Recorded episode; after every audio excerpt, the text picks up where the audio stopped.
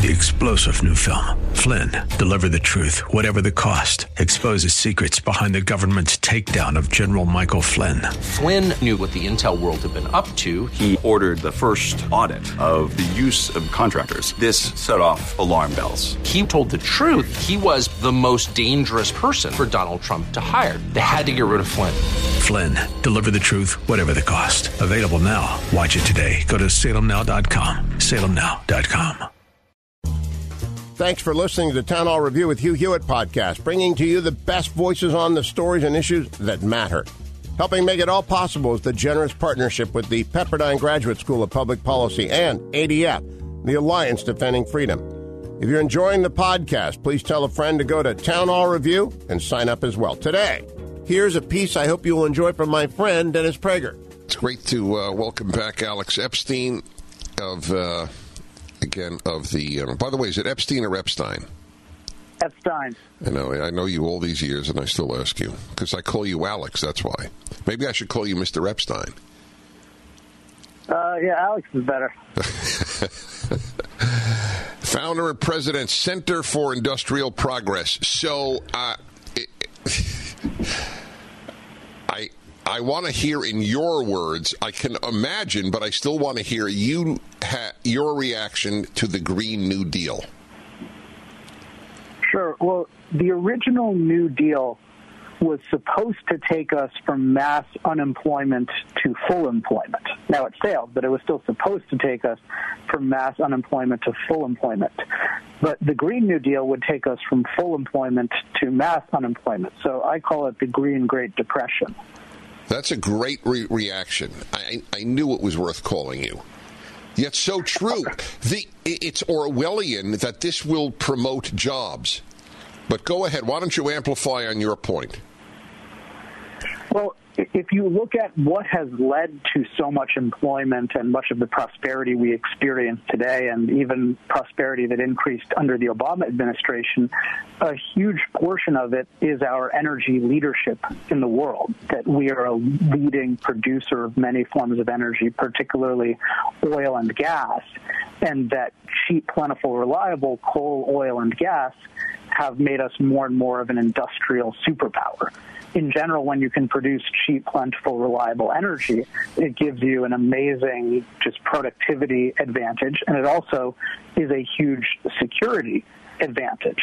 And so to take that and then to say we want to outlaw those three technologies, coal, oil, and gas, and then we also want to outlaw the only potential cheap, plentiful, reliable source of non carbon electricity that we're aware of, which is nuclear. That is combining the dogma, really the religion, the green religion, with the economics of socialism. And that is the worst thing imaginable. The socialism is bad enough on its own. But then when you combine socialism with anti-nuclear asceticism, you know, you're you're in really big trouble. I I, I do these uh, fireside chats for Prager University each week, and it's a lot of young people watch. So they also they send in questions.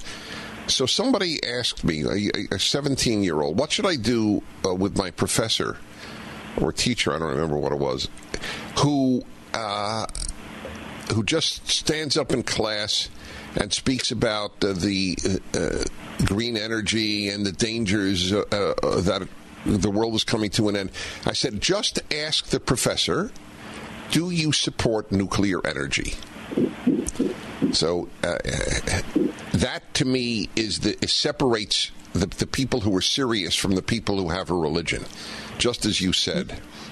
Yeah, that's that is the easiest litmus test that there is that I that I know of because it is it's the I mean if you're if you're talking about if, if you think that CO two levels are a crisis uh, and but you care about human flourishing, you need to recognize that energy abundance is an essential of human flourishing. That's the core of what brought us from a life expectancy of 30 to a life expectancy of 80. So if you care about CO2 levels for human flourishing reasons, then you need to find the most likely uh, substitute for fossil fuels on a global scale. And while nuclear can't substitute fully for fossil fuels, it's by far the second best option that we have right now and could in the future be the first best option, and yet it is criminalized by the by the green movement. So my simple test is are you aggressively supporting the decriminalization of nuclear and the green new deal is focused on the full criminalization. Do you even understand on the green new deal what this notion is of getting rid of airplanes? Was this a new thing in your experience? Well, so they've they've they tried to hide some of that stuff that Alexandria Ocasio Cortez said, but yeah, the well, it's there's at least an honesty because when people talk about 100% renewable, they usually mean 100% solar and wind, um, and they're they usually exclude hydro, which also shows that it's it's a religious thing. But they at least recognize that there's no electric planes, and so they recognize that fossil fuels, particularly oil-based fuels, are necessary for air travel. So there's a certain amount of intellectual honesty in saying, yeah, we are going to uh, not fly anymore. So we're going to reverse the Wright brothers. How I mean this seriously. How will we get from the mainland? To Hawaii? Sailboat. Ah, good point. Because because uh, ships use fossil fuels as well. But we could yeah, sail there, sort of like Thor Heyerdahl in Kon-Tiki. Yeah, yeah. It, it, I, I don't know. I mean, the the acknowledgement of airplanes, but I one thing that's going on here that's important and that, that's basically true of anyone who's a socialist or a fascist, which are very close together, is they have no appreciation of the achievement, the industrial achievements that freedom has made possible.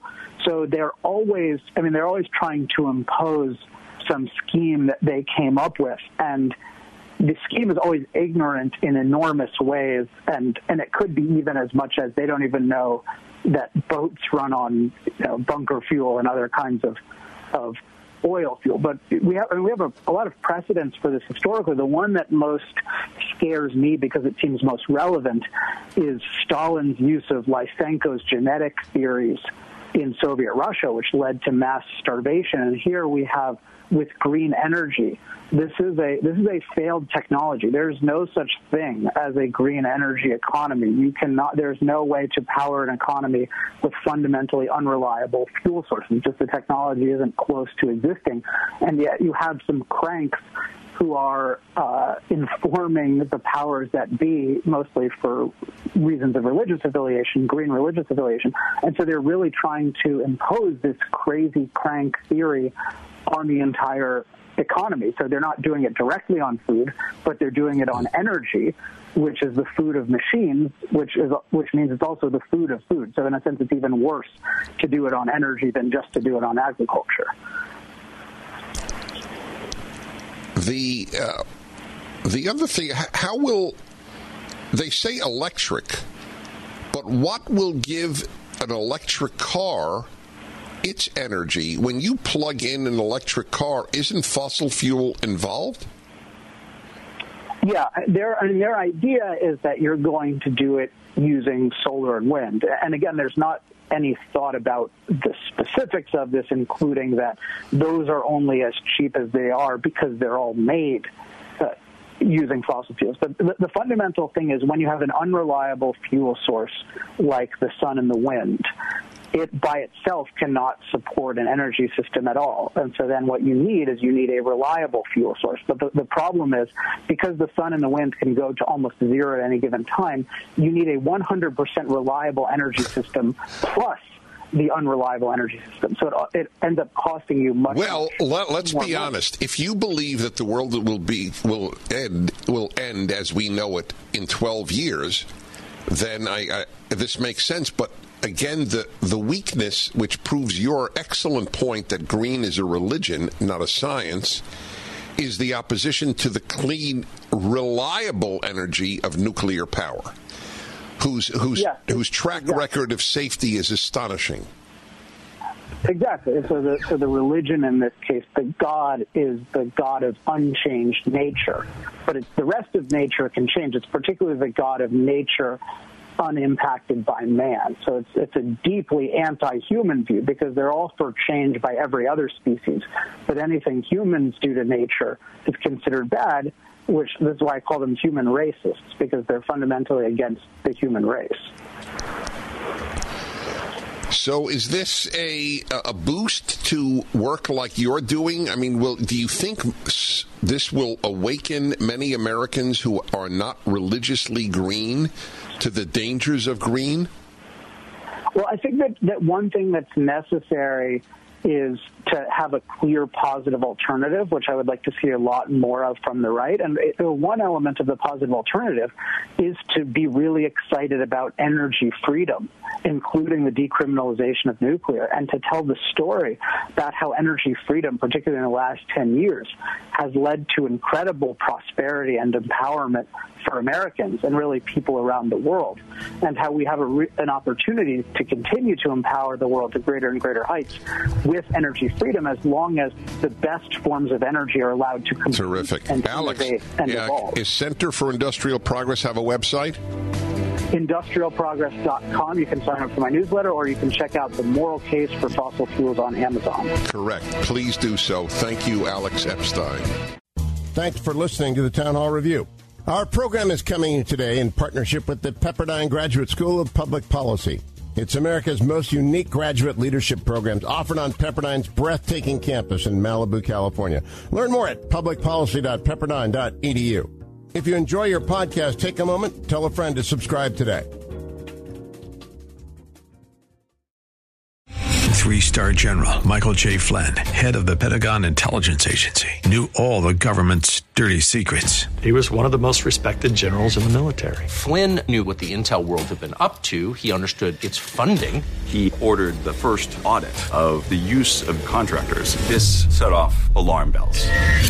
The explosive new documentary, Flynn, Deliver the Truth, Whatever the Cost, and covers the facts behind this scandal. Flynn told the truth. He was the most dangerous person for Donald Trump to hire. I find out the worst enemy that I'm going to face in my life is right here in America. They took my assessment and they wanted me to change it. And I was like, I'm not changing it. They had to get rid of Flynn.